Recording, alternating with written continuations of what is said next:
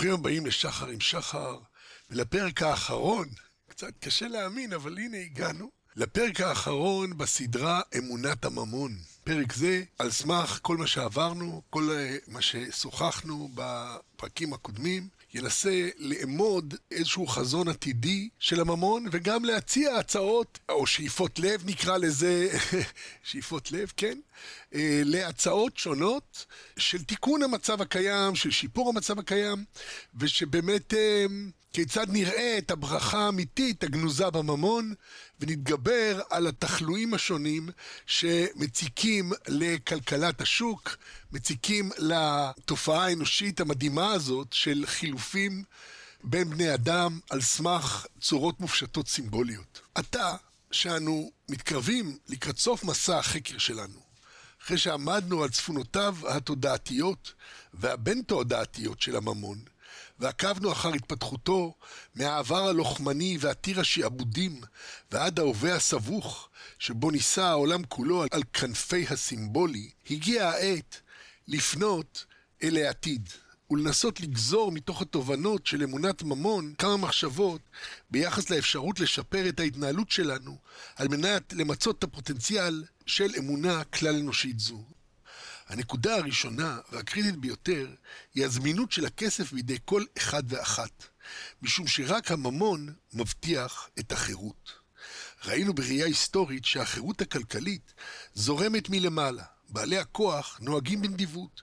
ביטול העבדות, זכויות נשים, חוקים נגד ניצולם של ילדים. כך, לעתיד לבוא אפשר בהחלט לחזות שעולמם המופשט של בעלי ההון האגדי עומד ומוכן להנחלה לכלל האנושות. וכבר יש ניצנים לכך, בקצבאות שונות הניתנות אף הן ללא עמל, אם כי תוך השפלה ניכרת, כך בגזירת הריבון ניתן להעניק הרחבה כמותית גם לעניים. יש סיכוי ותקווה שמעז עוד יצא מתוק, וכוחו של הממון להעניק חירות יוקנה לכלל האנושות ולא רק לפלח צר שלה. שהאפשרות של חשבון משלך תעניק השראה ומעוף, כפי שהאפשרות של חדר משלך התסיסה תנועה שלמה של בקשת חירות והעצמה אישית. אדם נכון לכל, והממון קונה הכל. והשילוב יוצר עולם חדש שהולך ומתהווה עכשיו ממש. הכל כרוך בהעצמה וביכולת להשפיע, והממון, כאשר מנהלים אותו נכון, יכול להיות המעצים הגדול, בהעניקו חירות ובהעצימו כל אחד לקבוע את גורלו שלו.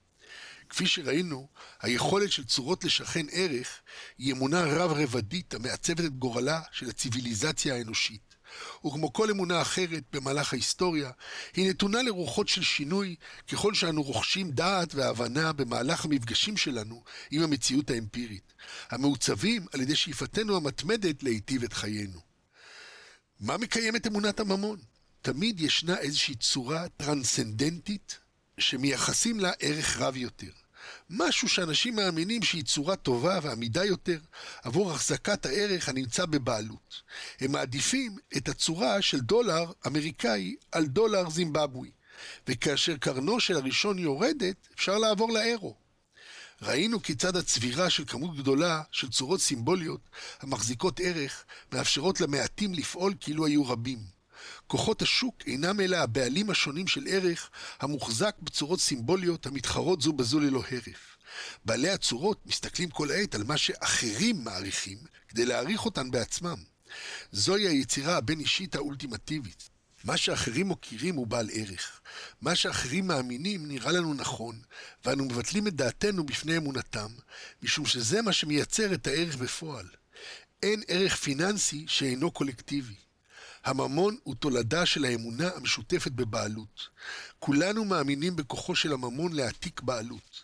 כל זמן שאנו מוכנים להיפרד מהבעלות שלנו על צורות שונות בתמורה לבעלות על הצורה הממונית. האמונה שלנו ביכולתו של הממון לתפוס את הקניין על כל ערך, היא זו שמחוללת את תכונתו זו. יש לנו כבר כמה מאות שנים של היסטוריה מתועדת של עליות וירידות כלכליות על פני כל הטווח של תרבויות האדם. והדפוס ברור, אנו צפים על פני האמונה המשותפת בערך השוכן בתוך צורה, וכאשר הצורות הממוניות זמינות למספר גדול יותר של בני אדם, כולנו משגשגים.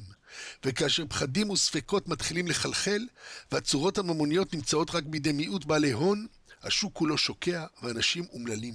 מגיפת הקורונה לימדה אותנו הרבה מאוד על היסודות של החיים האנושיים. גם כאשר כל הנמלים נסגרו בפני בני אדם, החיים את חייהם החופשיים במרחב הפתוח, וגם כאשר כל היכלות התרבות, המוזיאונים והקולנועים, המסעדות ובתי הקפה, האוניברסיטאות והמשרדים התרוקנו מבני אדם, עדיין המשיכו שרשראות הענק של מיקור המזון בפעולתן. הן עדיין המשיכו להזין את העולם.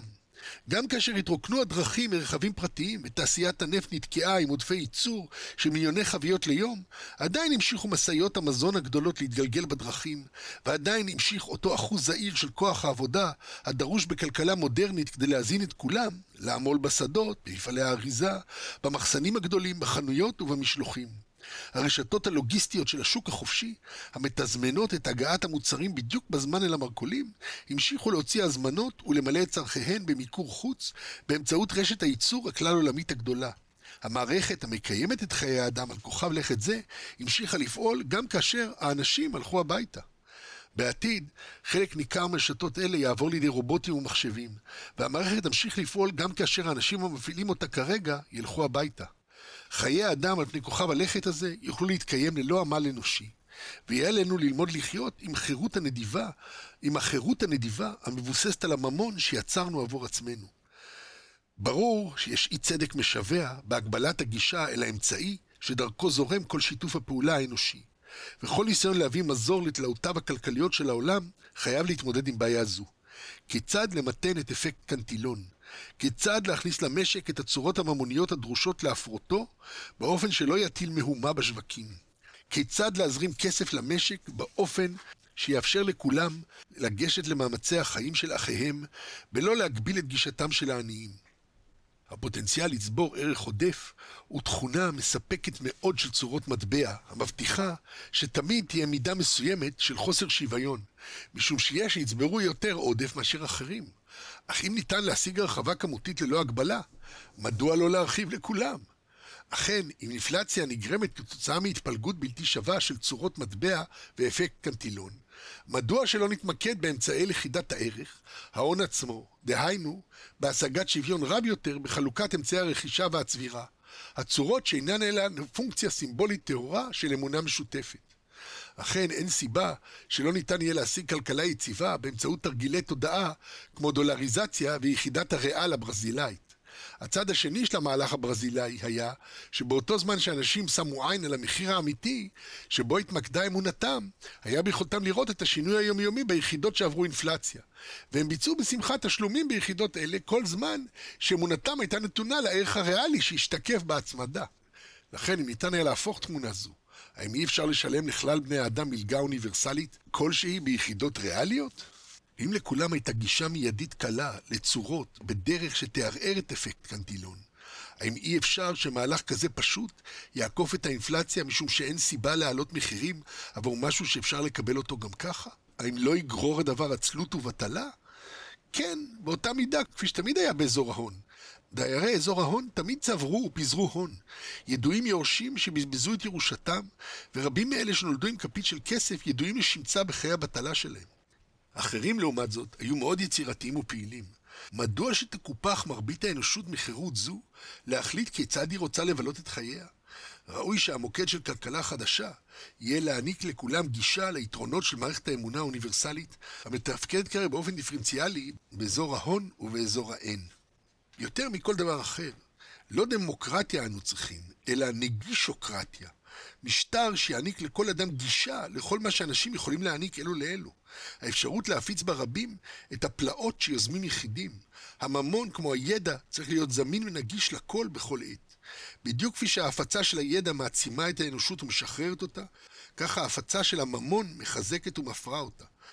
האתגר הניצב בפני ממשלות בעת הזאת אינו כיצד לענות את פלחי האוכלוסייה העניים יותר באמצעות משטרי צנע, אלא כיצד להגיע למצב אוניברסלי שיחקה את תפקודה של הכלכלה באזור ההון. שם הכסף נמצא בשפע גדול כל כך, שאנשים פשוט שמים אותו בצד, ואפקט קנטילון מושתק משום שיש די לכולם. מה אם תהיה לכולם גישה לכמות מספקת של צורות ממוניות?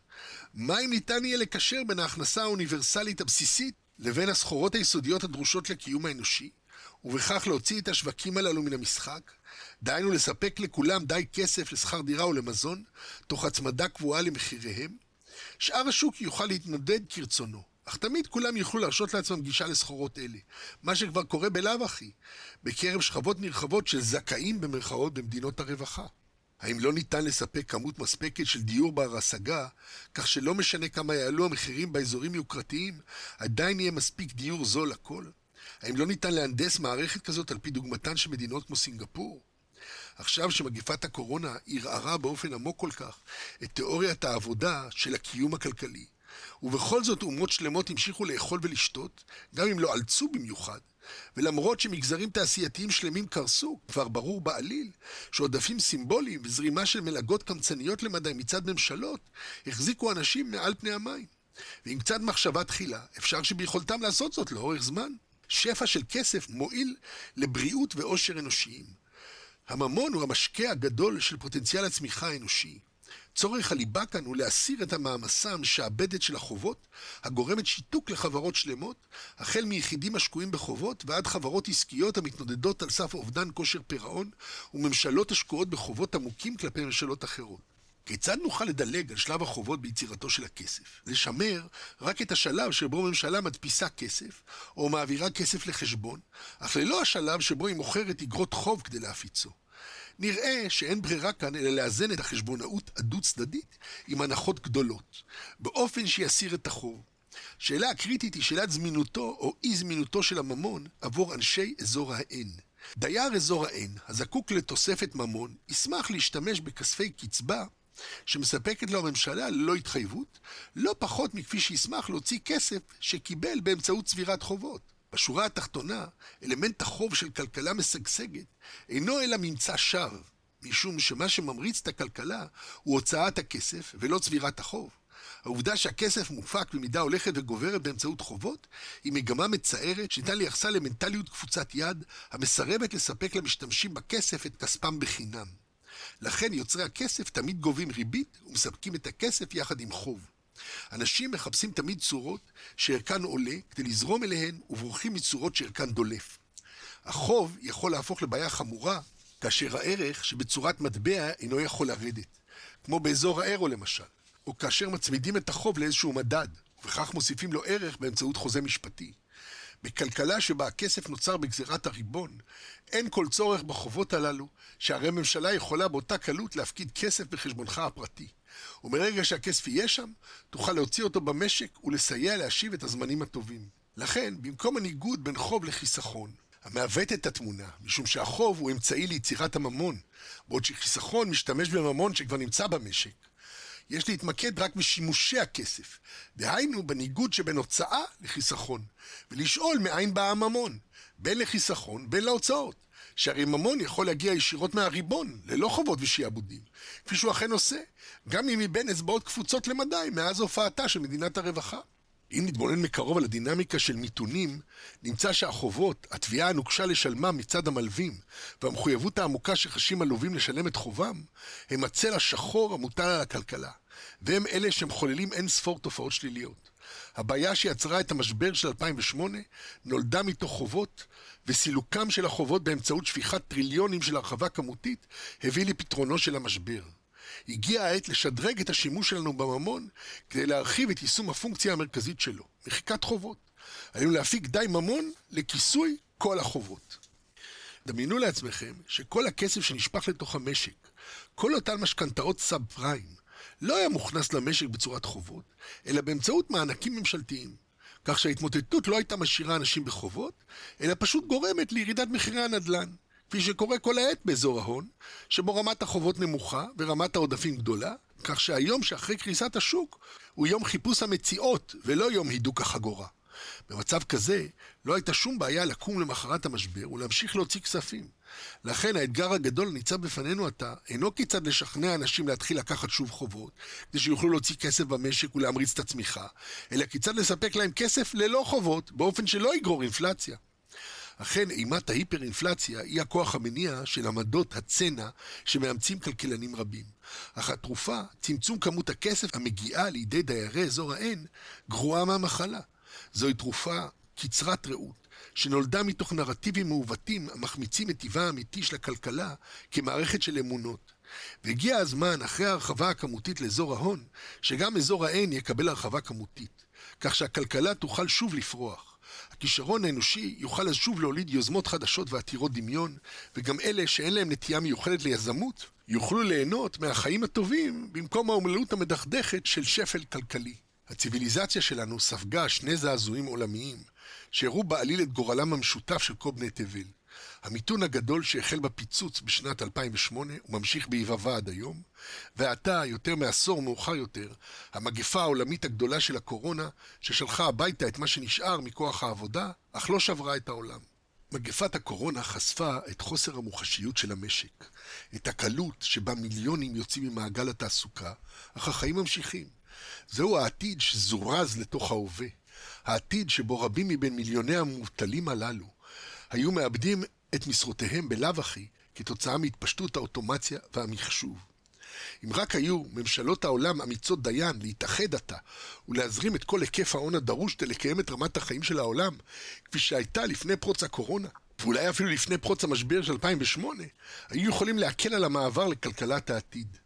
ממשלות היו יכולות פשוט להעביר לאנשים את כל הכסף שהוציאו במהלך המשבר, וכך היו שומרות על אותה רמה של שגשוג במשק באמצעות הנהגת הכנסה אוניברסלית עולמית ברמה הדרושה לקיים את כל האנושי על פני כוכב לכת זה. אם האנשים ירצו לחזור לפעילות, הם יכולים לעשות זאת. אך ככל שהדבר נוגע לממון, ממשלות יכולות ללכת בדרך הקצבאות ולהעניק לאנשים את חירותם.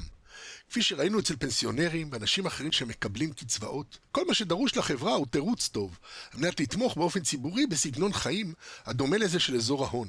במובן זה שאדם יכול להתקיים בלא לעבוד, אפילו בשכבות הנמוכות ביותר של אזור ה-N.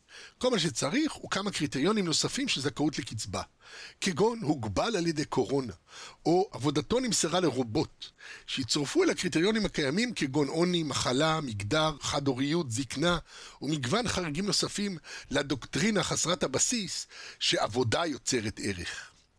כל מה שצריך זה צידוק, והריבון הגוזר יכול לשמר את הכלכלה כמות שהיא. אם מפלסי המספרים בחשבונות הבנק של האזרחים יידלדלו בימי הקורונה בכך וכך יחידות בגין הוצאות מחיה שלא קוזזו מול הכנסות, כל מה שהממשלה צריכה לעשות הוא לאמץ את אותה בדיה המתקיימת כבר עבור נגזרים נבחרים במשק במשך עשרות שנים, כאשר מחשבים את המחירים הריאליים במרכאות ביחס לנקודת זמן כלשהי בעבר. עתה נקודת הייחוס, האינדקס, יכולה להיות 1 במרץ 2020, שיוכרז כיום קורונה, שבו התחילו גלי הפיטורים הגדולים. הממשלה יכולה בקלות להשלים את החסר בחשבונות האזרחים באופן אוטומטי עד לרמת החשבון כפי שהייתה באותו יום, והיא יכולה להמשיך לעשות זאת ככל שתחפוץ. המפתח לבעיות הכספיות שלנו כבר נמצא. כל מה שצריך הוא לסובב אותו במנעול. הבעיות הגדולות של האינפלציה קשורות תמיד לחוסר איזון בין צורות ממוניות לבין הצורות הנרכשות בצורות הממוניות. חוסר איזון שתלוי מאוד בגורמים חיצוניים, החל ממלחמות המחסלות את הצורות שניתן לרכוש, וכלה בזרמי כסף חמים המגבירים לפתע את כמויות צורות המטבע. ועם זאת, יש לנו את הידע ואף את התשתית הפוליטית כדי לפצח סוף סוף את הפאזל הגדול של החיים הכלכליים, ולפצות על חוסר האיזונים בין צורות בסיס וציטוט באמצעות צמצום הפערים בצורות המטבע של מדינות לאום שונות.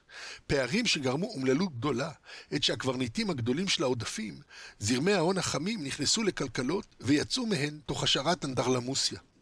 כאשר התנודד העולם על סף התהום של אסון כלכלי בשנת 2008, התכנסו מעצמות ה-G20 כדי לתמוך אלו באלו וכדי ליצור תזרימים חדשים בגזירת הריבון, שיתמכו במוסדות הפיננסיים שלהן.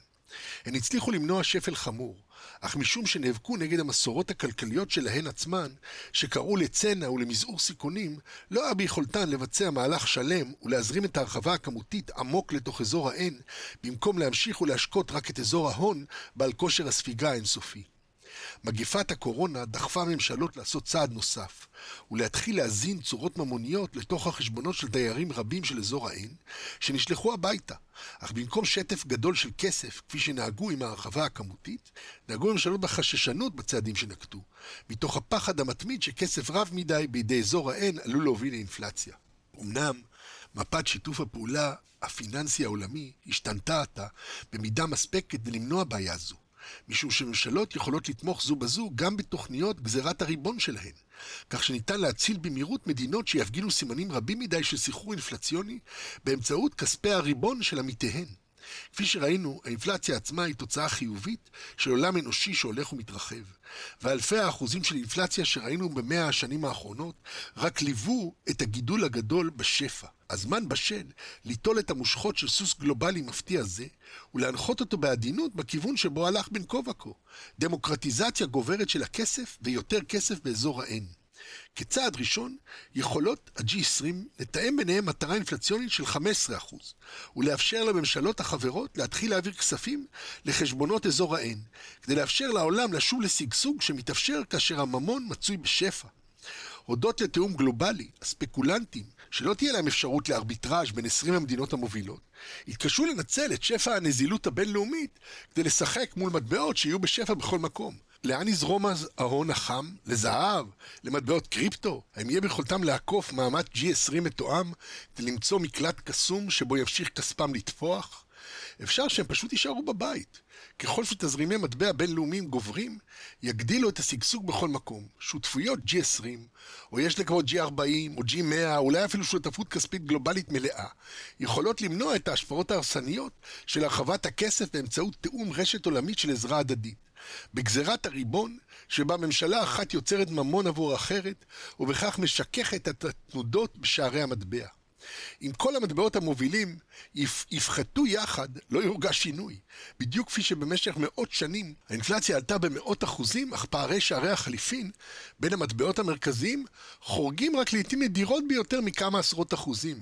מאחר בשיעורי האינפלציה של האומות השונות מסתנכרנים בסופו של דבר, ובכך מצמצמים את ההפרשים בין המטבעות. כל ההיבטים הללו של כלכלה עולמית איתנה כבר קיימים, וממשלות העולם כבר מנוסות בטיפול בהם. כל שדרוש הוא להמשיך את מאמצי התיאום של ה-G20 ברמת אזור ה-N, תוך מעבר מגישתן קפוצת האגרוף של תוכניות כמו CARE אל גישות הרבה יותר נדיבות שיעמידו צורות מטבע לרשות אזור ה-N ברמה כזאת שתאפשר לאנשים לקיים חיים פרודוקטיביים מלאים. כפי שראינו במהלך שיחות אלה, האמונה בערך השוכן בצורות מקפלת בקרבה את המציאות ומאפשרת את כל מבנה העל של אזור ההון. זוהי אמונה בהישרדות נשמת הממון.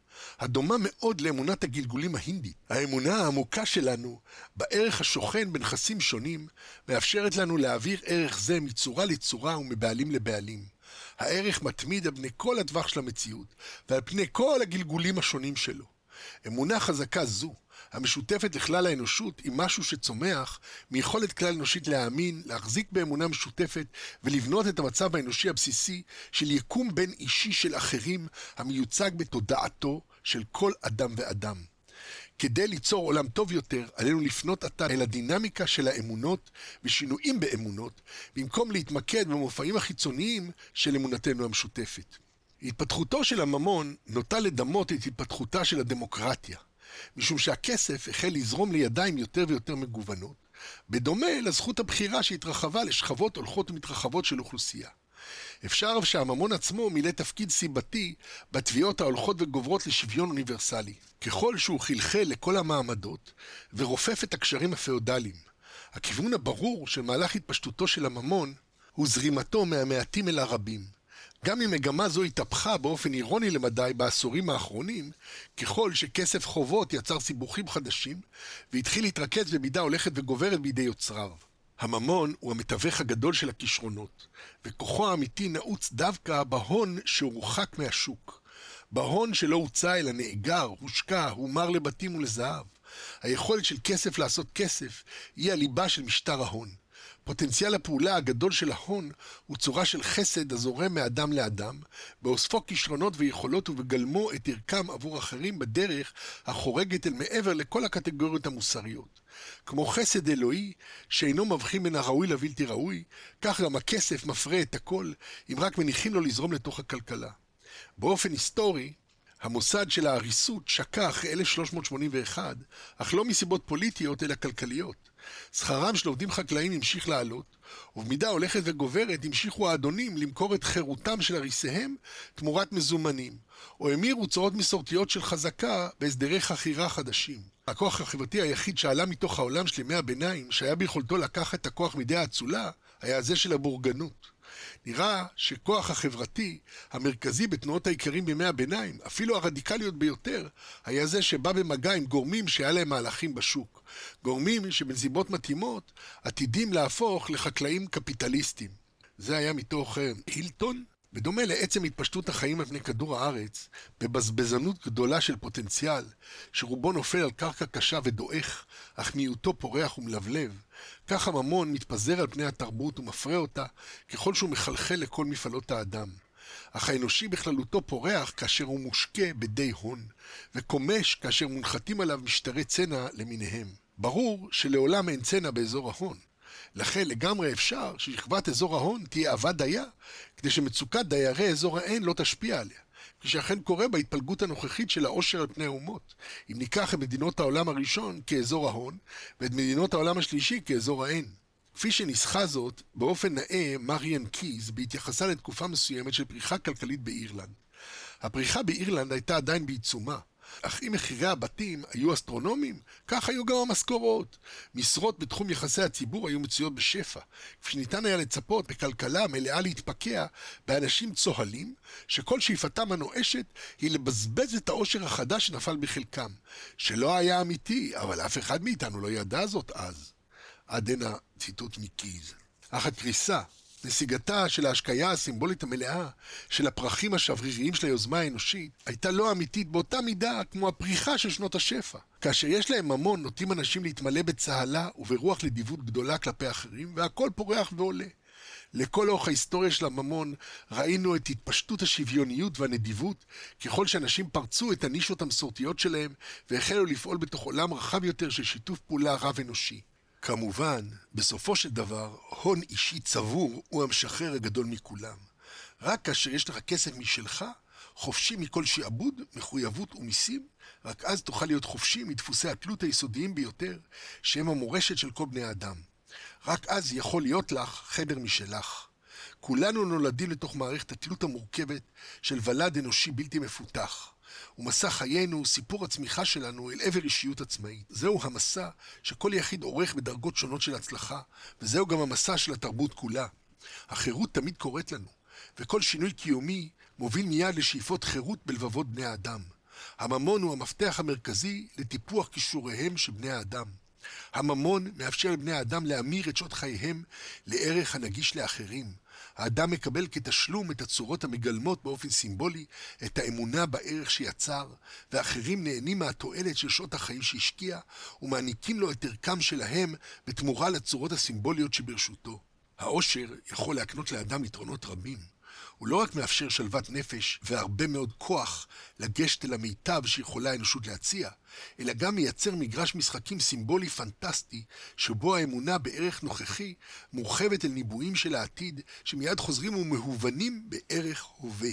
אם יש ברשותך עודף של צורות ממוניות סימבוליות, שלעולם אינך ממיר לצורות מוחשיות יותר, אתה מגלה במהירות שהתנהגותן של צורות סימבוליות אלה מושפעת עמוקות מאמונות ביחס לעתיד, כמו ההבטחות הגלומות בשיעורי ריבית, ומהתנהגותם של אנשים רבים אחרים שיש להם עודפי ממון, ויכולים לעצב את הכלכלה בדרכים שונות, כגון זרמי הון חמים, שיכולים להציף את השוק לפתע, ולדחוף את מחיריהן של צורות שונות כלפי מעלה, ואז להיעלם בפתאומיות כזאת שמרגישים את הבום העל-קולי של צניחת מחירי הצורות. הבטחות ביחס לעתיד, כשהן מגובות ביכולת ליצור כסף יש מאין, והסמכות לגבות מיסים, הן גם לחם חוקם של ממשלות בניסיונות שלהן לשלוט בכלכלותיהן. תוך העלאת שיעורי הריבית כדי להילחם באינפלציה, או הורדתם כדי להילחם במיתון, ומניפולציות אחרות שמגמתן למתן את תנודות המשק. אמנם כל זה מועיל כל זמן שאנשים מאמינים להבטחות הללו. לעתים אחרי משברי אמון גדולים הם מפסיקים להתחשב בהבטחות ומעוניינים רק במה שיש תחת ידם, כפי שכותב קו, חברות יפניות למשל הפסיקו לקחת הלוואות חדשות והתחילו לשלם חובות קיימים בסביבות 1995, למרות שיעורי ריבית שהתקרבו לאפס. אותה תופעה נצפתה באירופה ובארצות הברית החל משנת 2008, כאשר עסקים ומשקי בית נבהלו לחסוך יותר ולשלם חובות קיימים, למרות שיעורי אינפלציה טובים ושיעורי ריבית ריאלית שליליים. הכלכלה מפסידה שתי מקורות מפתח של ביקוש. ראשית, החברות עצמן מפסיקות להשקיע את זרמי המזומנים שלהן. שנית, המגזר העסקי מפסיק ללוות ולהוציא את חסכונות המגזר הפרטי. התוצאה היא ירידה כללית בביקוש הדוחף את המדינות שנפגעות ממצב זה למיתונים חמורים. עד הנה קו. מצב כזה, שקו מכנה מיתון מאזני, מאחר והאמונה המניעה אנשים היא שחשבונותיהם אינם מאוזנים, רק ממשלות, שיש להן את הכוח לקיים הבטחות בגזירת הריבון וליצור את כל כמות הממון הנדרשת בלא קשר למצב מאזניהן, רק ממשלות כאלה יכולות להציל את המצב בכך שתמשכנה להנפיק צורות ממוניות סימבוליות לשימושם של הרבים. הודות לכוחן הפוליטי ויוקרתן הכריזמטית, ממשלות ניחנו ביכולת, מש... ביכולת משופרת לעוד... לעורר אמונה באנשים פרטיים ובמגזר העסקי כאחד. למרבה הצער, הממשלות עצמן נוטות ללקוט באותה מנטליות של ספקנות זהירה שמובילה לנסיגת השוק כולו. כך שבאופן היסטורי הייתה להן יד בהחמרתם של משברים, כאשר לא נקטו פעולה תקיפה לספק למשק כסף באופן ישיר באמצעות הוצאות ציבוריות, כפי, שהוא, כפי שקוק כותב במידה לא מבוטלת של מרירות. בכלכלה קוראים לזה לעיתים קרובות האסכולה האוסטרית, ורבים באירופה ובארצות הברית דגלו בה בעקבות פשיטת הרגל של האחים להמן והמשבר הפיננסי העולמי. יישום מדיניות כזאת במהלך מיתון מאזני היה גורם למשק נזק עצום. הדבר הוכח ללא צל של ספק על ידי מזכיר האוצר של הרברט הובר, אנדרו מלון, שתמך במדיניויות מסוג זה באמירתו המפורסמת חסל את העבודה, חסל את המניות, חסל את החקלאים, חסל את הנדל"ן, זה יטהר את הריקבון מן המערכת. ערכים יותאמו, ואנשים בעלי יוזמה יאספו את ההריסות. עד כאן הציטוט ממלון. גישתו הביאה לצלילה של 46% בתל"ג ארה"ב, והעלתה את שיעורי האבטלה ב-50% בין 1929 ל-1933. אפילו הניו דיל של רוזוולד לא הספיק כדי לגרור את כלכלת ארה"ב מתוך הביצה שנוצרה. רק התמריץ הפיסקלי האסטרונומי שהצריכה מלחמת העולם השנייה הצליח לעשות זאת. נדרש זמן רב להשבת נכונותו של המגזר הפרטי ללוות כספים. עד הנה קו. אם מאמינים שהמחירים ימשיכו לעלות והשווקים ימשיכו להתפשט, ניתן לשאוף בהתלהבות לפזר ולהשקיע כספים. ואם מאמינים בתוצאה אופקית, קופצים את האגרוף ומפסיקים את הבזבוזים. ממשלות הן היחידות הנמצאות בעמדה שבה ביכולתן לחולל את האמונה שהן חפצות בה. בהתאם לתובנתו המפורסמת של בוב דילן, שהאדון קובע את החוקים לחכמים ולטיפשים. The master makes the rules for the wise men and the fools. מתוך It's all right ma, I'm only bleeding. עכשיו, אחרי בוב דילן, נדבר על היצירה, על יינו של הממון, החירות ליצור. החירות ליצור היא התולדה המופלאה של המערכת שבה הותר להמון עם להיות בעלי הון עצמי. מערכת שבה כל אחד יכול להפוך לצומת של יצירתיות. יאנוש קורנאי, מנוחתו עדן, תיאר את ההתפתחות הטבעית ממילא של השיטה הקפיטליסטית ואת הכפייה הגדולה של השיטה הסוציאליסטית, שכל שאיפותיה לשוויון והגינות, הובילו בסופו של דבר אל המוסדות העתיקים של הפטרונות. מן הצד השני, בשיטה הקפיטליסטית, הרעה החולה של חוסר התערבות ממשלתית ידועה מאוד, אך לא נמצא עדיין מרשם להתערבות כזאת שלא תהיה ביד גסה ותוביל מיד לדיכוי של יוזמה. השיטה שטרם נוסתה היא ממשלה שכל עניינה הוא העצמת היחיד היצירתי, שמייצרת את מרחבי החופש וההון הדרושים כדי להעצים יצירתיות זו. דמיינו לעצמכם את הברכה שהייתה יכולה לצמוח עם כל ההרחבה הכמותית שבאה להושיע את קיומם הפורמלי של מוסדות פיננסיים שלא חידשו כלום ולא יצרו כלום, הייתה מופנית לטיפוחו של משטר שעיקר עניינו היא העצמה של היחיד האוטונומי הדמוקרטי. היחיד שמתאפשר לו להשקיע בהונו העצמי ונפתחת בפניו הדרך ליזום יוזמות עצמאיות שלא רק שאינן נחסמות על ידי הרגולציה, אלא להפך, מוצאות עידוד ותמיכה משמעותיים מצידה של הממשלה שרוצה ומעוניינת בקידום כזה. באופן אקראי, אורגני ופלאי למדי, במהלך ההיסטוריה, צצו להם ממציאים ויזמים למיניהם, שצמחו בתוך בועות החירות שצפו מעת לעת על פני האוקיינוס הגדול של השעבוד, הכפייה והניצול. ביוון עתירת העבדים התרוצץ לו האזרח החופשי ארכימדס, ובאיטליה האינקוויזיטורית ברא המרי של גלילאו עולם חדש. על תנובתם של העבדים גאתה הגאונות האנגלית, אך העבדים היו רחוקים, והדבר אפשר לרוח אחרת, רוח החירות, לנשוב באנגליה, עד כי בסופו של דבר ביטלה את העבדות.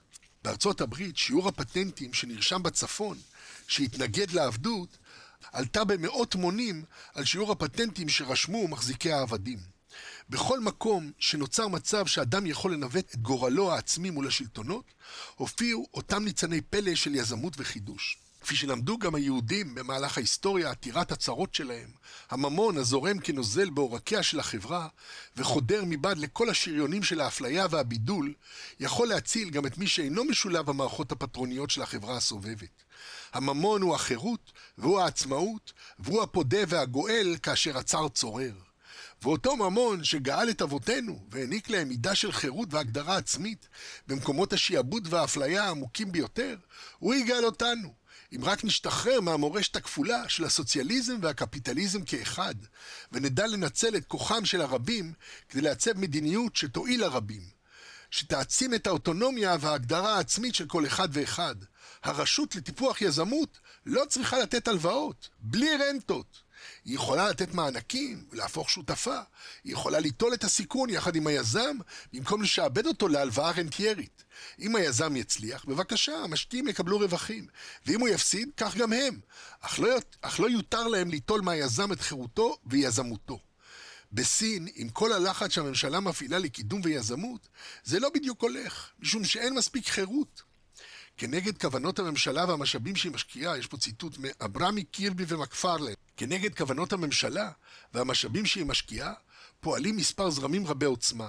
נציגי המפלגה הקומוניסטית חייבים להיות נוכחים בחברות עם יותר מ-50 עובדים, דרישה שמגבילה את ההתנהגות היזמית והתחרותית. חברות סיניות רבות מצאו שהתגמולים עבור שיפורים קטנים כה גדולים שאין תמריץ לחפש פריצות דרך. עד הנה הציטוט. כפי שהראה קורנאי, עצם כלכלת הפקודה שמצמיתה את החירות האישית, חונקת גם את היזמות וכושר ההמצאה. היזמות לא יכולה לבוא לפי פקודה מלמעלה. הסינים, הנאבקים עם חוסר יכולתם לחדש ולטפח יזמות, כתוצאה מידו הכבדה של השלטון, מצאו מסלול עוקף. למה לא לקנות את היזמות והיזמים כאחד במדינות שמטפחות אותם במערב? כך פותחים הסינים את מרכזי הטכנולוגיה המובילים שלהם במדינות המערב ומאיישים אותם בבני המערב. ויש פה ציטוט נוסף מאברמי ועמיתיו. בתעשייה ובחינוך כאחד, סין יכולה ליהנות זמן מה ממה שג'וזף שומפטר כינה יתרונו של המצטרף באיחור. היכולת ללמוד מעבודתם של אלו שבאו לפניך ולשפר אותה. עד דנה אברמי ועמיתיו. המערכת הסינית יכולה לקחת את הקיים ולרוץ איתו, אבל שום מערכת פטרונית לא יכולה לטפח את החירות הדרושה ליזמות אמיתית. אמנם הכורח הוא אבי ההמצאה, ובדרך כלל אין צורך בהמצאות. אפשר לכבוש, אפשר לרכוש, אפשר לפקד על אחרים לעשות. במשך כל ההיסטוריה אין צורך לחדש. כי די בגישה שמרנית לנהל את העסק עבור מנהלי העסק. ומידת חירותם של מי שלא היה במעגל הפנימי צומצמה בין כה וכה. אך כאשר הכיבושים הגדולים של האירופאים התחילו להזרים למדינות המוצא ממון כה רב, שהוא הגיע לידי שכבות הולכות וגדלות של העם, ובאנגליה כל העם נהנה מהמלכוח, כפי שניתן ללמוד היטב מהמשקיע הלאומי התה, שאינו גדל באנגליה כלל, ותלוי במלכוח לכתחילה, וממתיקים אותו בסוכר שהפיקו עבדים בבעלותם של אנגלים. ומתוך כך, בחברה שבה הממון מגיע לידי הרבים, נוצר שוויון מסוג חדש, ומתחילה להופיע גם חירות ההמצאה.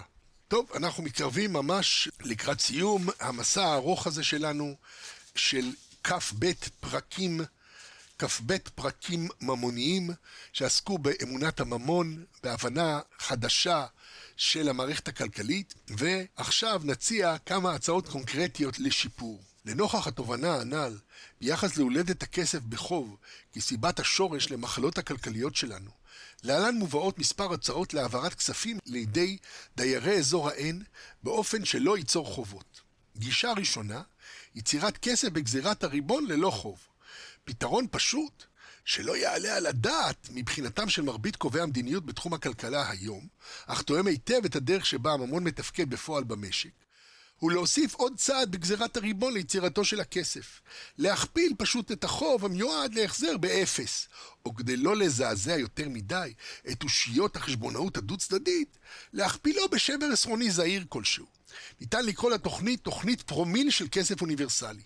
ראשי תיבות, טפחה. וממשלות יוכלו לתרום תרומות ישירות לחשבונות האזרחים ולקזזן עם חוב מופחת.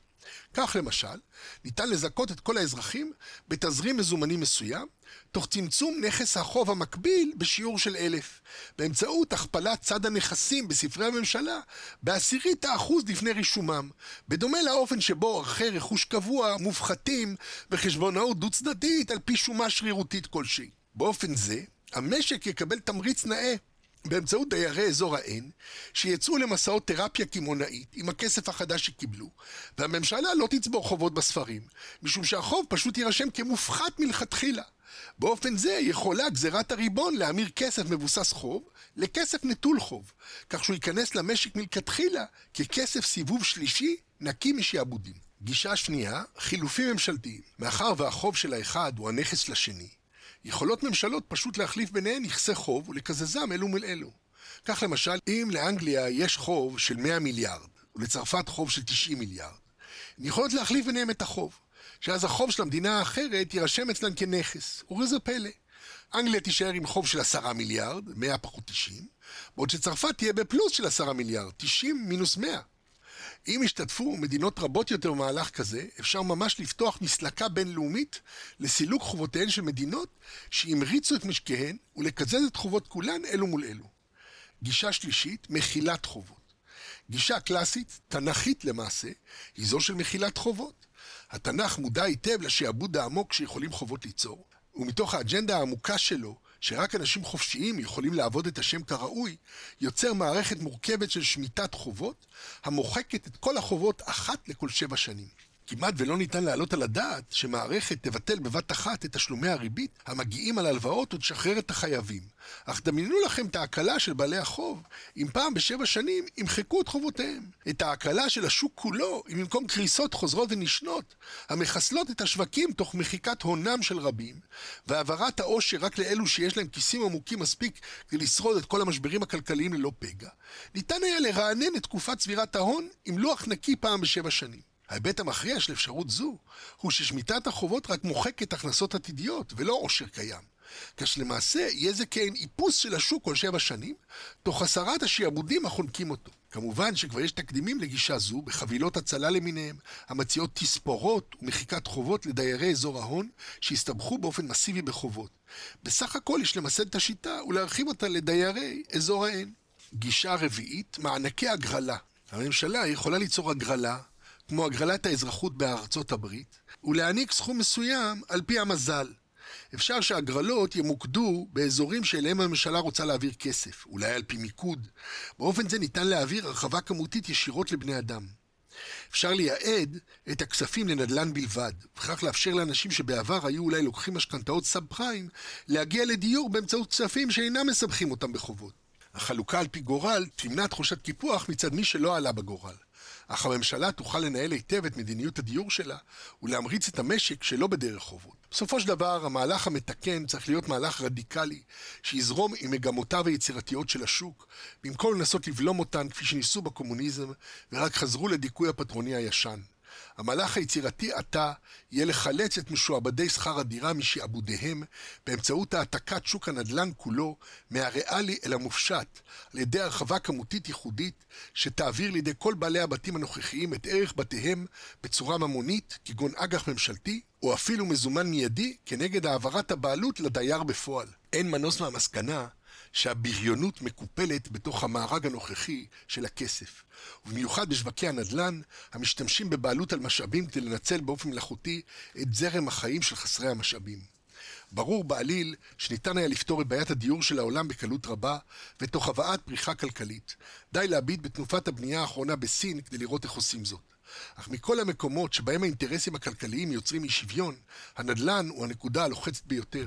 הספקולציה בנדל"ן הביאה לקריסות הגדולות ביותר בכל מקום, והסיבה היחידה שהיה ביכולתה לעשות זאת, היא קולר הברזל של הצורך בדיור המונח על צווארי רוב האנושות. המשנה באבות מתאר גישות דיפרנציאליות לבעלות על רכוש באופן הבא: ארבע מידות באדם. האומר שלי שלי ושלך שלך, זו מידה בינונית. יש אומרים, זו מידת סדום. שלי שלך ושלך שלי, עם הארץ. שלי שלך ושלך שלך, חסיד. שלי שלי ושלך שלי, רשע. עד הנה משנה אבות ה' י'. למראית עין, באופן רשמי, שואף העולם למידה הבינונית, המגינה על רכושו של כל אחד. אך ברור שהעולם הפיננסי מתנהל יותר על פי מידת הרשע, שהרי החובות נשארים של הבנק, והבטוחות נשארות של הבנק, ודי שהפיקציה של מחירי הבתים תדהה מעט בתודעת הציבור, כדי שהכל יעבור אל הבנק, הבטוחות והחובות גם יחד. אין ספק שבקנה מידה גלובלי הכסף זורם במידת הרשע, ובכל משבר כלכלי מאבדים אנשי האין עוד מהונם לאנשי ההון. המפתח לכל זה נמצא בידי הממשלות, ומידת שחיתותן או אטימותן קובעת את היקף יכולתן לפתור את הבעיות. האינטרסים הכלכליים של בעלי ההון מחזיקים את עולמם של אנשי האין במצב מוקטן ומדולדל. דואגים לכך שקצבאות ממשלתיות תהיינה מינימליות, ושמלאי הדירות תמיד יישאר קטן מספיק כדי לגרום לעליית מחירים תדירה. נדמה שעל פני כל האופק הכלכלי אין רואים את מידת החסידות של שלי שלך ושלך שלך. אך האופק הזה קיים בניהול ממשלתי נכון. אך האופק הזה קיים בניהול ממשלתי נכון של מדינה, שהרי כל מה שיש בידי הממשלה שייך לאזרחים, שלי שלך. וכל מה שבידי האזרחים הרי הוא רכושם הפרטי בתמיכה ממשלתית. ובאופן זה, ממוצבות ממשלות ליצור עתיד חדש עבור אזרחיהן, אם רק ידעו לכלכל את צעדיהם נכונה. אמנם האתגר הוא גדול מאוד. כלפי פנים יש צורך להתייצב מול שועי החברה ולאפשר הזרמה מסיבית של כספים לבנייה ציבורית כך שהדיור יהיה זמין לכל. וכלפי חוץ צריכות ממשלות הלאום לחבור יחד כדי למנוע את השפעתן הבינלאומית ההרסנית של זרמי הכסף החמים. ברור שהיכולת לייחס ולאמוד ערך, לשכפל אותו ולהעביר אותו מצורה לצורה, ואף לאחסן אותו לדורי דורים, ובמידת הצורך לאחזר אותו שוב, ולהעביר ולשכפל אותו ככל שנחפוץ, אין ספק שיכולת זו היא הכישרון האנושי היסודי הקשור בממון. וכישרון זה מתנשא אל מעבר לכסף ולמקנת כסף, משום שמדובר ביכולת מופשטת המסוגלת להעביר ערך מכל דבר לכל דבר מכוחה של אמונה בלבד. מרבית הדוקטרינות הכלכליות מנסות לצרור יכולת זו במשהו מוחשי, ולעגן אותה בדוגמה כלשהי הכופה מגבלות על מה שאנשים אמורים להאמין ולחשוב ביחס לכסף. בדרך כלל הנחות אלה, המוצגות תמיד כמובן מאליו הגיוני או כאקסיומות טבעיות, מתקבעות על עצמים מוחשיים על מנת לטעון לבסיס קונקרטי כלשהו ליצירתו של ערך. על מנת להתיימר שהטובין עצמם ספוגים באופן תמיר כלשהו בערך מהותי. חלקן מייחסות ערך רק למה שהאדם מייצר, או רק למה שהאדם רוצה וכן הלאה.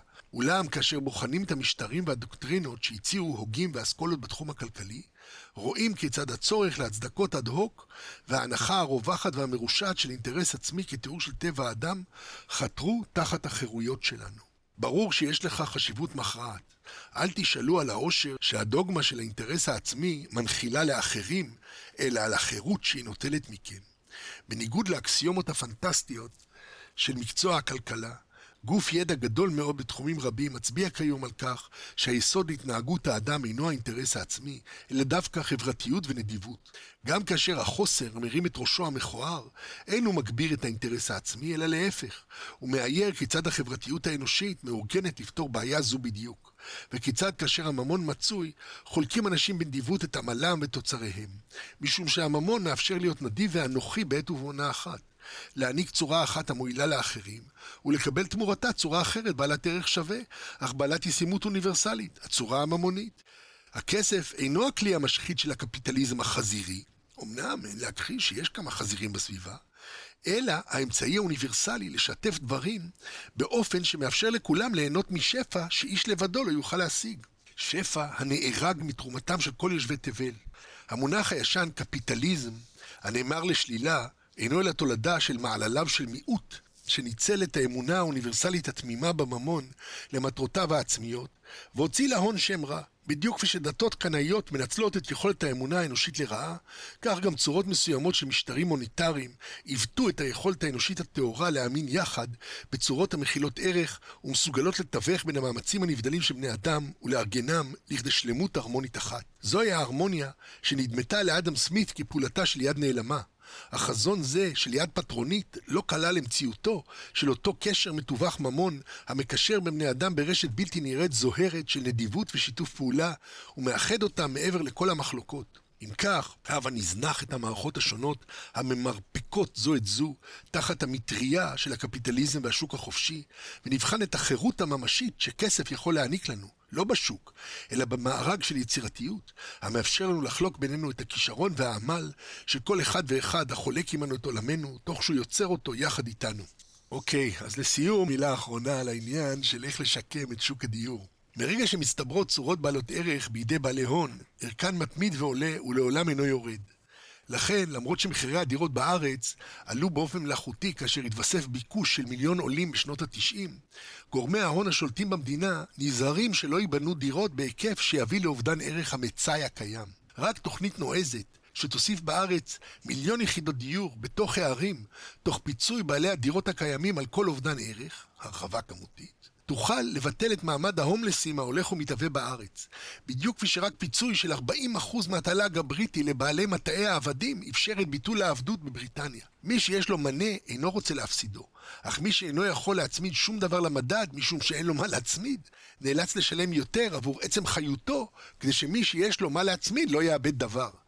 כך, כל זמן שיש הפסדים במציאות, יספגו אותם העניים. כאן המקום לציין שדרך התיקון המסתמנת לכלכלה היא הדמוקרטיזציה של ייצור הממון.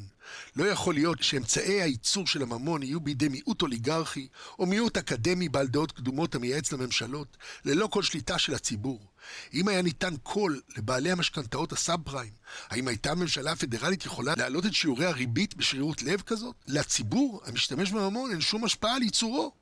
דרוש נתיב חדש של גישה למציאות הכלכלית האמפירית, בדיוק כפי שמצאנו דרך כזאת בעולם המדע והידע, כאשר אגמנו את האמון באמצעות ביקורת עמיתים ושחזור מחקרים, כך עלינו להעביר כמה מהכלים החזקים לביצור האמונה בעולם הידע אל העולם הפיננסי.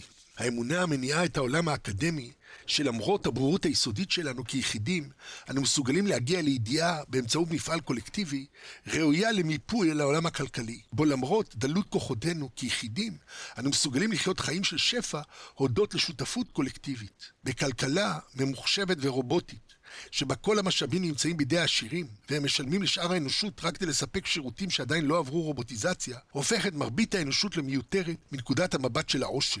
אפקט החלחול הולך ומצטמצם, עם רובוטים זורעים וקוצרים, הכסף יועבר לבעלי הרובוטים, שגם הם מן הסתם דיירי אזור ההון, באופן שהעושר יתמחזר במעגל סגור בתוך אזור ההון, ככל שיועתקו כל עבודות הכפיים מהאנושי אל הרובוטי. לכן אין ברירה אלא לשחרר את הממון מקהילת זיעת האפיים, ומכל הדוקטרינות של עמל ועבודת כפיים, ולייחד אותו לאנושיות. לכל מי שמסוגל להחזיק בתודעתו אמונה מופלאה זו בערכן של צורות מופשטות, לא יועד הממון, ולא יש להמציא יש מאין די צורות סימבוליות כדי חיותו. אז עד הנה אמונת הממון, מקווה שנהניתם ושהרחבתי לכם את התודעה הממונית עם המבט המורחב הזה של משמעות הפנימית וההיסטורית והתודעתית של הממון, ומאחל לכם עושר ועושר. להשתמע, מזמין אתכם להצטרף אליי לשיחות נוספות במסגרת שחר עם שחר.